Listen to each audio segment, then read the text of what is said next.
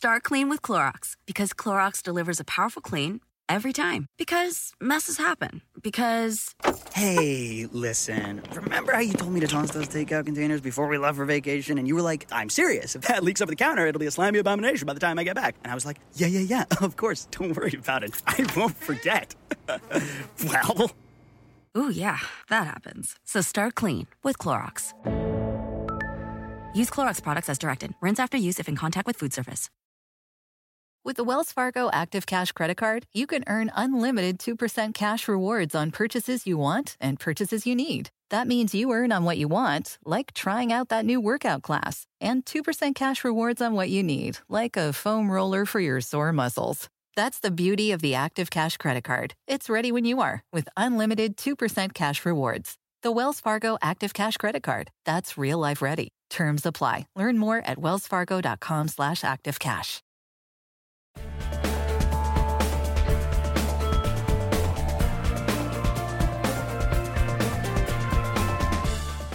Welcome to the Golf Central podcast presented by TaylorMade and the all-new Sim Driver. The driver head was in need of a drastic change in order to provide more performance, so TaylorMade changed the shape altogether with their new Sim Driver, which allowed them to make it fast and forgiving where every golfer needs it, the downswing.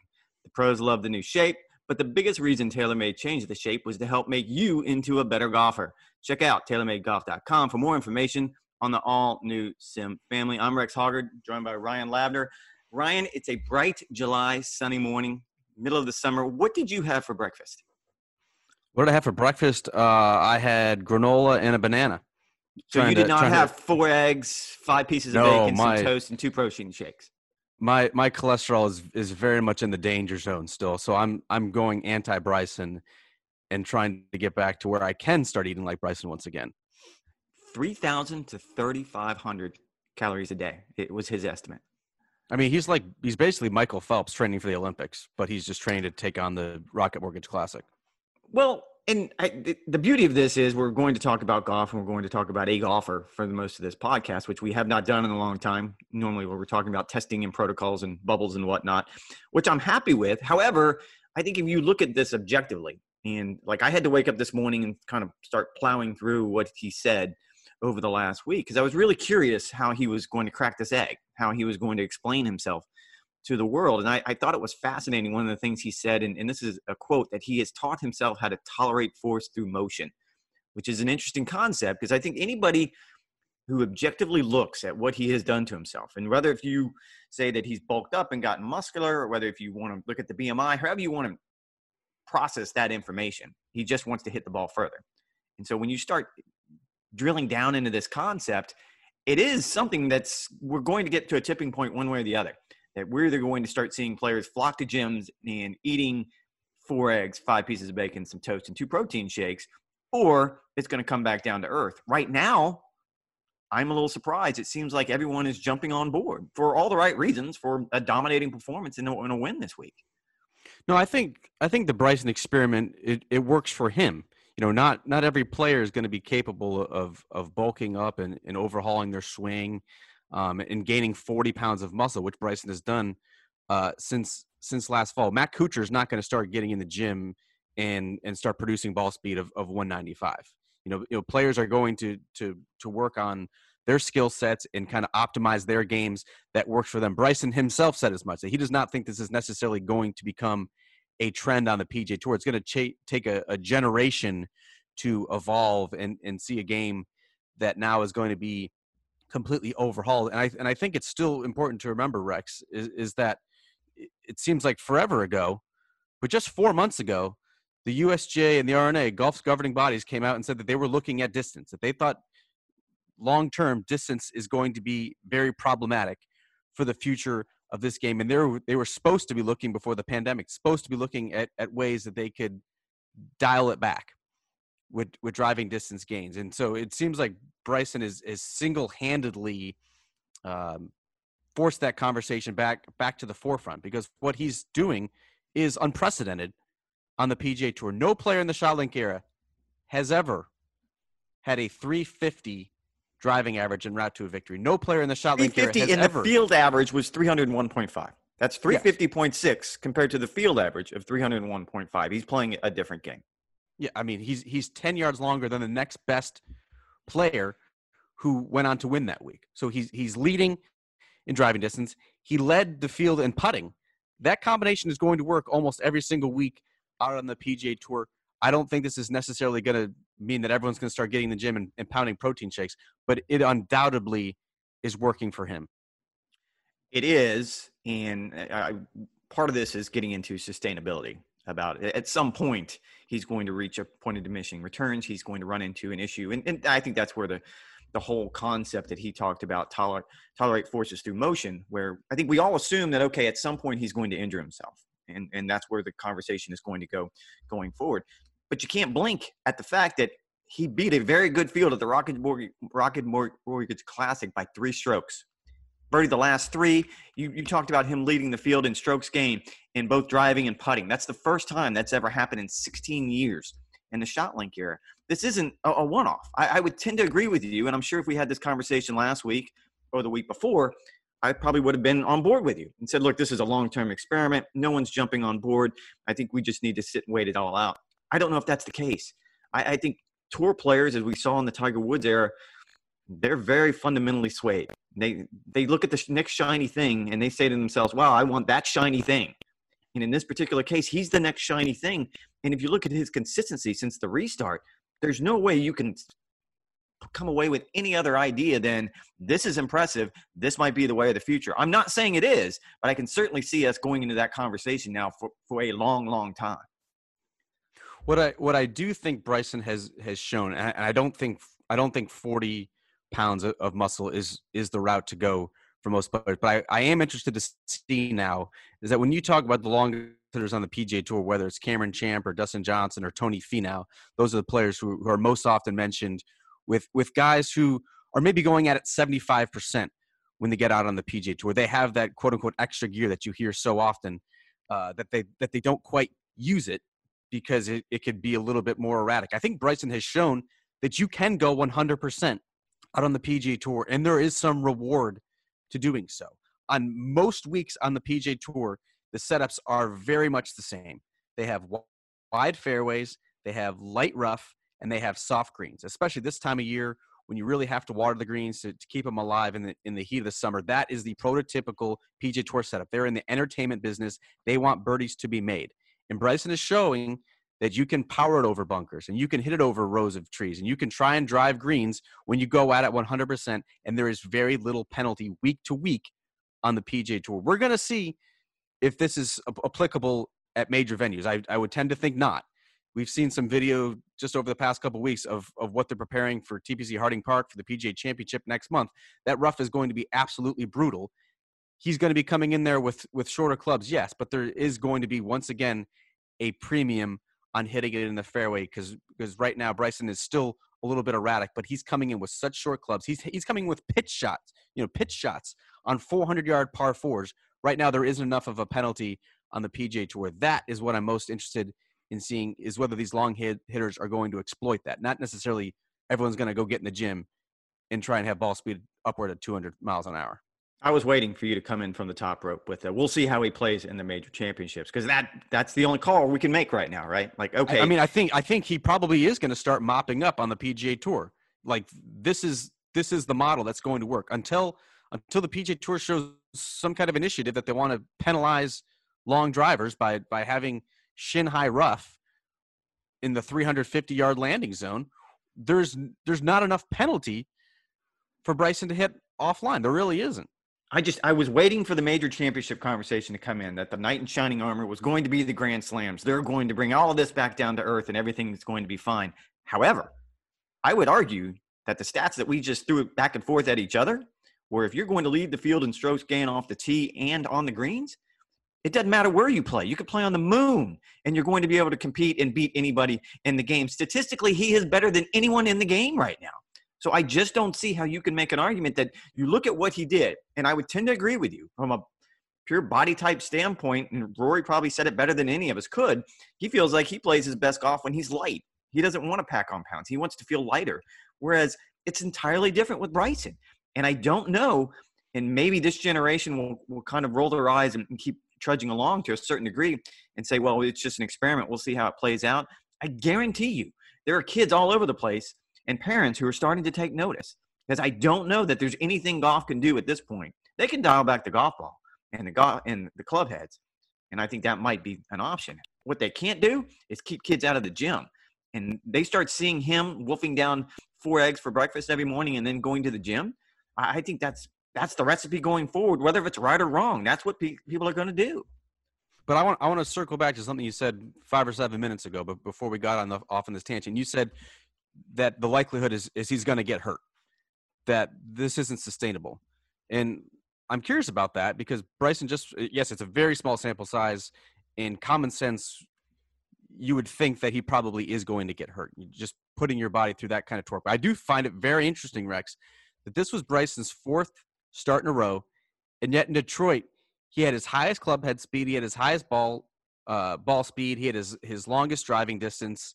Yes, it was hot, and it's easier to warm up, and it's easier to go after a little bit more in those type of conditions. But he seemed to be getting better. He seemed to be getting stronger. He seemed to be getting faster. He seemed to be getting longer. You know, yes, it is a very, very small sample size, and I'm curious to see what he looks like in 2 or 3 years. But right now, I'm not sure that argument that he's eventually going to break down really holds much water at this point, because over this small sample size, he's actually getting better. I think both those arguments are misguided. One, that the major championships are somehow going to reel him in and expose this weakness that we all assume that he has just because he's swinging so hard, and you do reach a point of diminishing returns. The other half of it is that, okay, we'll see how his body holds up. I would be the first one to jump on either one of those bandwagons. But now, and you're right, we're just 4 events into the new experiment since the restart. He's finished in the top 10. In all 4 of those events. He finished tied for 3rd at Colonial against the deepest field of the entire year. You can't pick this apart. I just don't see any way around this. He is bigger, stronger, faster than anyone else is out there right now, and I don't know who can close the gap. I mean, Rory is wildly talented, but if you start comparing apples to apples, I just don't know that there's anybody in the game, at least at this moment, who can keep up with him when he's at his best. You're ready to make that call that right now Bryson at his best is the best in the game? I think what we saw this weekend, absolutely. First time in 16 years someone has done that. Wow, talk about a prisoner of the moment. Sure, absolutely. I'll own that one. And I hate the fact that I woke up this morning and was just mesmerized by these highlights. I had to go through and read every word that he said last week, because I was just fascinated by the idea that, look, when he first turned pro, and you know this better than I do because you covered him in college, there was a lot of eye-rolling going on because he was going to reinvent the game with single-length clubs and everything else he was doing, and it was never going to work. Like, that's not going to reinvent the game. It might work for you, but it's not going to work across the broader society. I think this has the probability of changing the game if he continues on this track. I'm not saying that if he does this for 3 months and then falls off and gets injured, or 3 months and suddenly starts struggling for some reason with his game. Yes, you would have to sustain it over a course of 3 or 4 years. However, tell me who in the game right now can beat him when he plays like he did last week. When he plays like he did last week? I mean, he still only won by 3 shots. I mean, it's not like he blew away the field. The end result was in doubt until the last couple holes. Rory at his best is still the best player in the game. Look, I want to be very clear about this. Bryson, the player, deserves nothing but respect and admiration for what he's been able to do over the past 8 to 9 months. I mean, he said Bryson, he was going athlete. Yes. I mean, he said he was going to transform his game and transform his body, and he did it. And the success is absolutely mind-blowing how he's been able to do this. Players, you look over the history of the game, there are countless examples of players who chase distance and self-sabotage themselves and chase themselves right out of the game. That's exactly what they've done. And instead, Bryson has tapped into something else and become a better version of himself, who was already a top 5 player in the world at one point in his career. Now he's got even a greater asset. You know, I think when you start comparing Bryson to the other players in the game, what he does need to shore up and what he hasn't been able to shore up so far in his 4-year PGA Tour career is his short irons and wedge play. You know, I saw it innumerable times over the weekend that, boy, if Bryson can just figure out his distance control with his wedges, he's going to be unbeatable. But Rex, like, that's always been the case for the longest hitters. We've always talked about how, oh boy, if you just get a long driver on the PGA Tour, you know, he's gonna continue to eat. But that's the challenge for these guys, is how can the longest hitters on the PGA Tour slow down their bodies, use an entirely different motion with irons and driver, and add some finesse to what is otherwise a smash mouth style of game. That's always been the challenge. Tiger Woods was one of the longest players on the PGA Tour when he first came out. He only became the world beater that he was when he fine-tuned his wedges and became the best wedge player on the planet. Dustin Johnson was always one of the longest players on the PGA Tour. He only took his game to the next level, won a major, and became world number one when he learned how to hit his wedges. Bryson is very much in that same category, but he is below average. He is below average on the PGA Tour with short irons and wedges. He has been ever since he came out on the PGA Tour. I think there's probably a couple of reasons for that. You look at the one plane swing, and you look at the single length irons. And Bryson himself said that's not a strong point of his game, and that irons are really the next puzzle piece that he needs to figure out. He freely admits that. And if he does figure it out, and that's a big if, because we've been saying this for decades of, oh, as the longest hitters can just figure out his wedges and putting, he'll be tough to beat. If he can do that, I mean, he honestly is unbeatable. You have the longest driver on the PGA Tour. You have a putter who he has developed into an above-average putter, if not one of the best putters on the PGA Tour. There's not a whole lot that can go wrong with that putting stroke. But if he can fine-tune it, if he can dial it in from 150 and in, because he doesn't need to start practicing five and six irons anymore. He needs to practice nine irons, pitching wedges, and his other array of wedges. If he can do that, I mean, you're looking at a world number one. It's the off-speed pitch. I agree entirely on you. And the fact that he can get better, I think, just continues this conversation even farther. And I know I'm totally being the prisoner of the moment here. However, I have just seen over these first 4 weeks back just a new and improved and a different way of playing the game. And I don't know that I've ever really seen that, at least not since the early days of Tiger Woods' career, where you look at what everyone else is doing and you compare it to he's doing his job better than anyone else is doing their job. And it's amazing because you sit and you think about it. They're all scientists to a certain degree, but he has taken it to this crazy degree, and he's turned into this physical nut. And it's kind of where I wanted to take the conversation next, because you referenced the player, and I referenced the athlete, because I think the athlete is very impressive.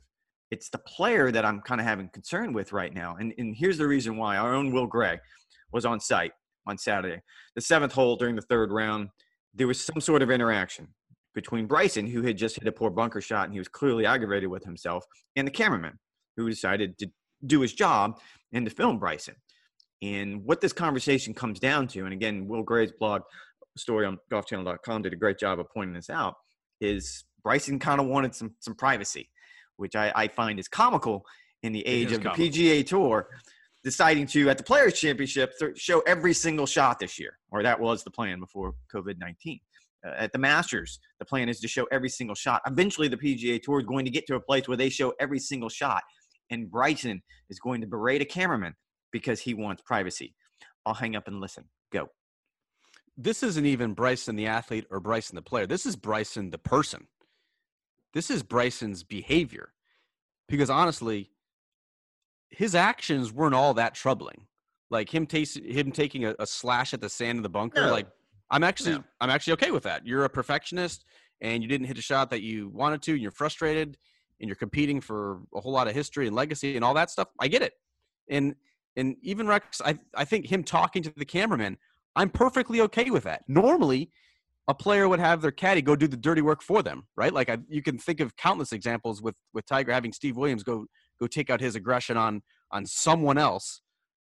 And Tiger would just go on with his business. Bryson actually handled it himself, which is somewhat admirable. But the fact that he wants the cameraman to respect his privacy, you said comical. To me, it shows that he's 26 years old and he has so much more growing up that he has to do. I mean, the cameraman was doing his job. He didn't follow him into the locker room. Like, he didn't follow him into the porta potty and analyze exactly what Bryson was doing in a moment of frustration. He was following him out of a bunker, walking to the green, like the guy had probably done previously for the other players in the field for the previous 43 holes.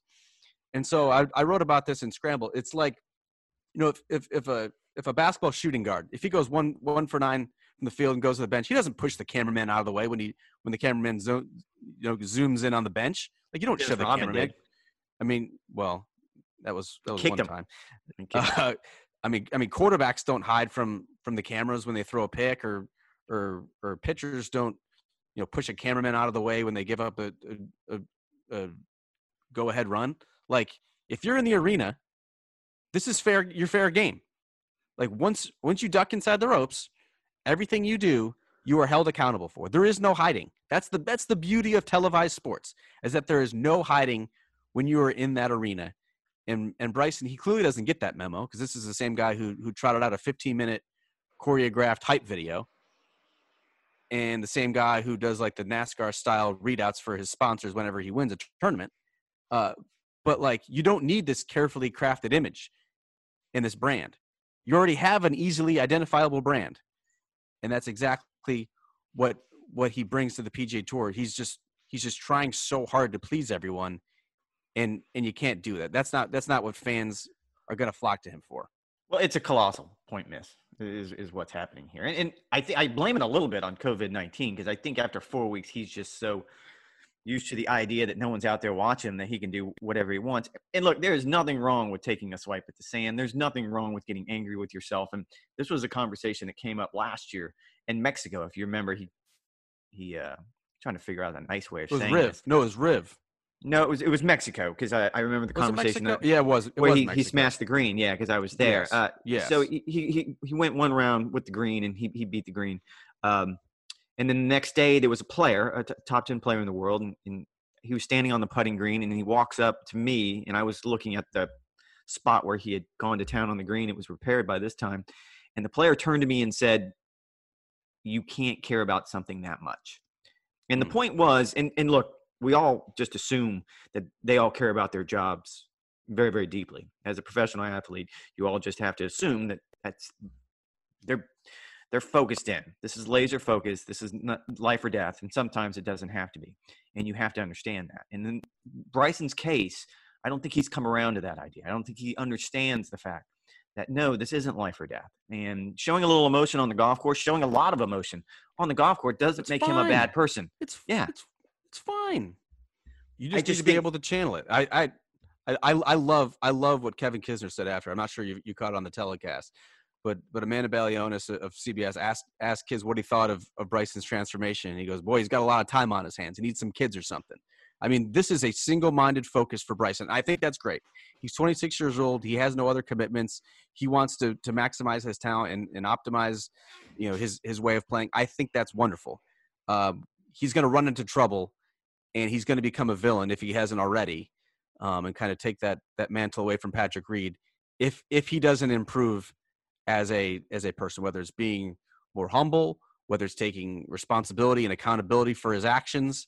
Right now, it just seems like he's immature. Someone in his inner circle, whoever it is, needs to tell him that he needs to own this, that this is not what fans want to see on the PGA Tour.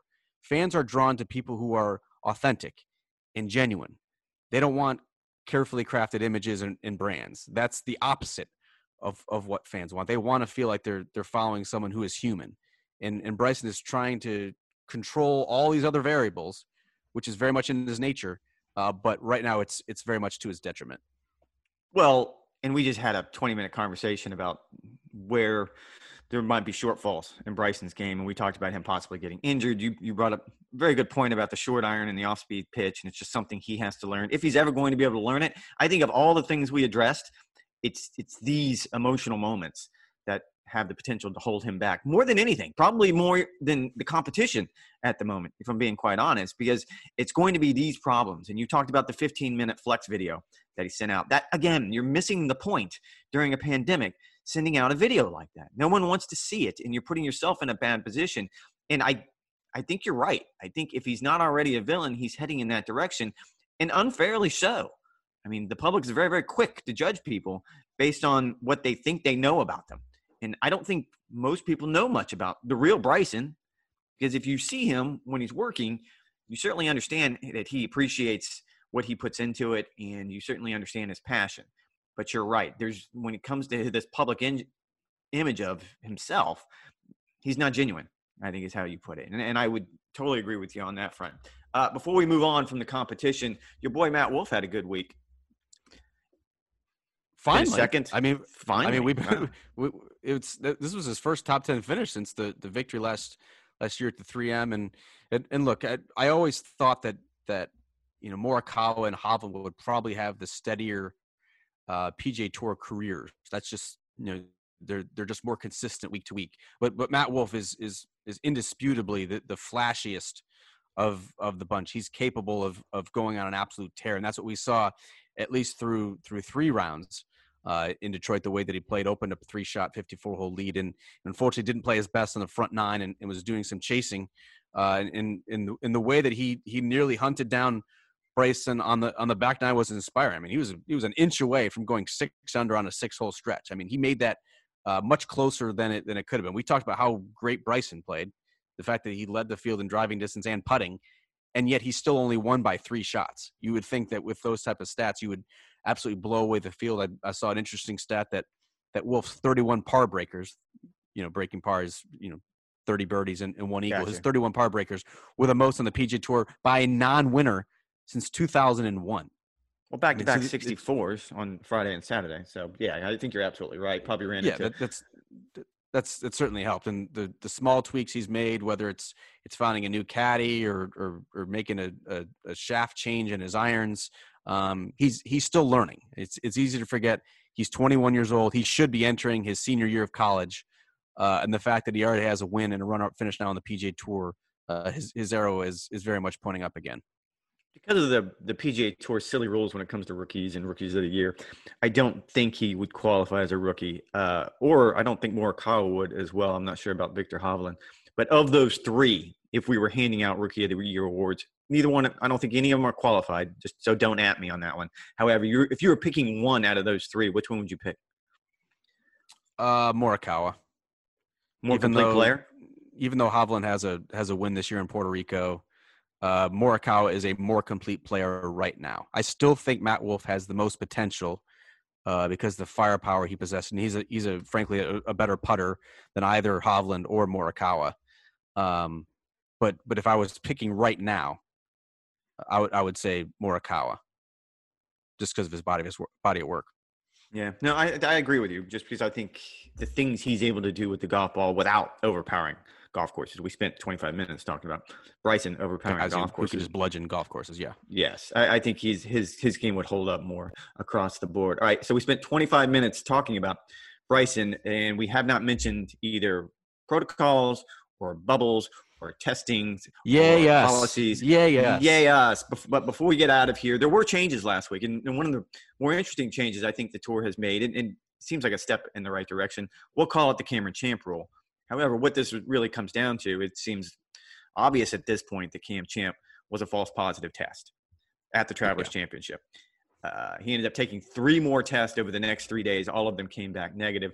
The PGA Tour, following CDC guidelines, decided that instead of having to quarantine for 10 days and take those tests, that if you come back with 2 negative tests within a 72-hour period, then 24-hour period, you can go back. You can start competing again on the PGA Tour, which is that's a great move. That's a great move. Seems like a step. That's a step in common sense. Yeah, and I thought last week was a relatively quiet week, at least on the PGA Tour on the COVID front. The fact that you had the early week WD with Harris English, I think it was, and other than that, we really didn't hear much in terms of, you know, thankfully players not testing positive and having to pull out or what happened, you know, with the pre-screening process with the charter. I thought that was good. I think it makes total sense. I mean, you shouldn't be punished if you do have a false positive. We've talked about it a number of times on this podcast that the testing in this country is still unreliable. And so the fact that a player could potentially be punished and miss 2 weeks of work because he has one of these situations where, you know, it says that he's test positive, but he really doesn't. I think this is a great tweak for the PGA Tour, and I think their health and safety plan continues to get stronger every single week. There's nothing you can knock them for. They're doing the absolute best job they can in this very tricky environment? No, it was common sense. And I think there was another change to the policy last week, and this gets a little wonky, but I thought it was an even better rule change simply because of the way it was structured. If you test positive while you're at a tournament and you had to go into that 10-day quarantine, there was a stipend for players, which was a substantial sum of money. It was $100,000. For caddies, it was around $5,000. The same did not apply to testing positive when you're home. So if you think that through, there is no motivation for players to test positive at home, because then you're just going to be locked down for 2 weeks without that $100,000 stipend. Again, significant amount of money.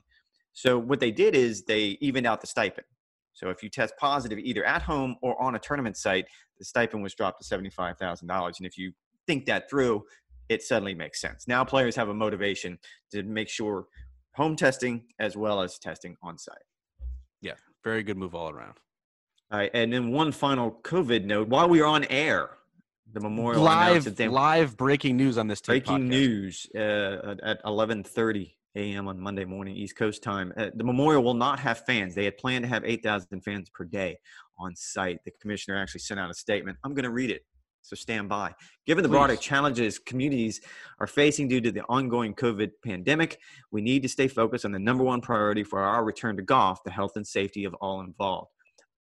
From what I've been told, they're also doing away with pro-ams for the next, at least foreseeable future.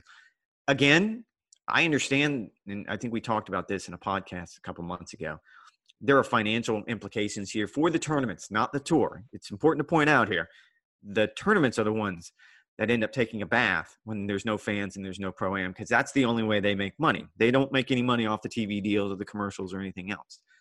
From a commercial standpoint, this is going to put a lot of tournaments in a very, very bad spot. And I would be curious if they can sustain this for another 2 or 3 months without any fans and without a pro-am. Yeah, I mean, I was talking to someone this morning. It was still mind-boggling to me that they still had this plan in place to have fans. I mean, this week they're playing at Muirfield Village with this new Workday event that's replacing the John Deere. There are not fans on site, and then next week there are going to be fans. And it was the only tournament that they were going to have fans, and no tournament after this has said that they're going to allow spectators on site. The PGA Championship, the first major of the year next month, is not going to have spectators on site. And so it made no sense in this environment with cases surging across the country that they would want the optics of having 8,000 people crammed shoulder to shoulder trying to chase down Tiger, hopefully, at Jack's place. So to me, this was a no-brainer decision. Right now, if you had to guess, do we have any tournament this year that has fans? Any tournament? The Masters. That's the only one I can still think. Because I think they have the ability, the infrastructure. What about the second wave? The second wave, Rex. Well, I can't fluid. I mean, I can't read what the future is going to be like. I mean, I don't even know if we're going to have golf come the fall, come November when the Masters. But, yes, if anybody can pull it off, it's got to be the Masters. I mean, they're going to be the ones that – they can track everyone when they're on property. They can make sure that everyone is social distancing. They can test a little bit more if they have the resources to do that. Yes, you can run everyone through a thermal scanner because it's going to be a small footprint as it is. And I'm not saying that it's not going to happen in other places. It just seems like the Masters is the one where it matters the most. But to get back to the idea, I did have a top player tell me that they probably weren't going to play Memorial for this specific reason, because they're just not comfortable enough going on a golf course where there's fans or playing in a pro-am. I mean, they're just not there. They're not getting inside 6 feet of them. What does it matter to them? I'm just telling you right now. And I think when you start comparing the protocols, and again, I don't want to turn this into another podcast of us talking about plans and health and safety and everything. And bubbles. However, it like the NBA is just crawling inside their bubble right now. And you get an idea how intense this thing is when you start hearing players sitting in hotel rooms for 6 days waiting on 3 tests to come back negative, and how this is completely different from golf. I mean, golf can call it a bubble, but we talked about this. It's not a bubble. It's an umbrella at best. I just don't know that there's anything the tour can do. And I understand it from a player's perspective. We're not at the point, not as a country, certainly not as a sport, where I think fans can come back in any significant amount of numbers. No, I think that's well said. You and I are both going to be up at Jack's Place next week. You're heading up there on the weekend. To cover the weekend at the Workday, and then we'll both be together for an in-person what do you want to do, an in-person podcast next week, 6 feet apart? 6 feet apart with a mask on? Absolutely. I think mask on. We can have a plexiglass screen blocking us, so none of your spittle is anywhere in my vicinity. I look forward to doing that next week. I haven't seen you in person, boy, since March 12th or something. It's worth pointing out here, yeah, that we actually asked if we could share a rental car, and we're told no. So we have our own protocols that we have to go in. Really? I want those Hertz. I want those Hertz points. I was going to let you rent the car. I didn't want anything to do with it. I was just going to give you the option. How many calories are you going to finish with the rest of the day? You're going to get near 3,000, do you think? Look, I think I've discussed this with you a few times. I always try to build up to dinner. To me, I could take or leave breakfast. Just give me my granola and banana. For lunch, I'll have a salad and maybe some kind of bar, like a Kind bar or something like that. But dinner is where it's at. If I can just keep it scaled back on breakfast and lunch, I can go absolutely ham for dinner. And tonight we're having skirt steak and mashed potatoes. A very Bryson dinner. A very Bryson dinner. Yeah, 2 proteins, one carb. I see what you're doing there. So you will get close to 3,000 is what you're telling me. No, how many calories do you think is in a steak and mashed potatoes? I don't know. I'm asking. That's what I'm just trying to find out. I can tell you, it's not about 1,500, which according to your math is where we would be. If I paid you $100, do you think you could eat 3,500 calories in a day? I would throw up, but yes. Well, you have to keep it down. That's the whole point of eating the calories. No, you said, could I eat them? Yes, I could eat them. Would they stay in my body is another question altogether. All right, I don't want to lead to any more of your bulimia. That'll do it for this Golf Central podcast presented by TaylorMade and the all-new Sim Driver. We'll see you next time.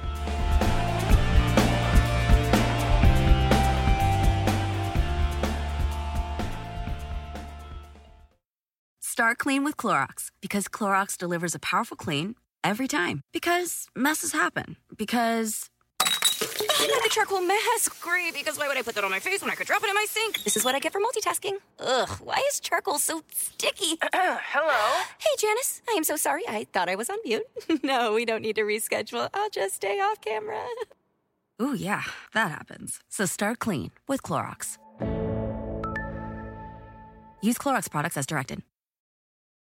With the Wells Fargo Active Cash Credit Card, you can earn unlimited 2% cash rewards on purchases you want and purchases you need. That means you earn 2% cash rewards on what you want, like season tickets to watch your favorite team, and 2% cash rewards on what you need, like paying for parking. That's the beauty of the Active Cash Credit Card. It's ready when you are, with unlimited 2% cash rewards. The Wells Fargo Active Cash Credit Card. That's real life ready. Terms apply. Learn more at wellsfargo.com/activecash.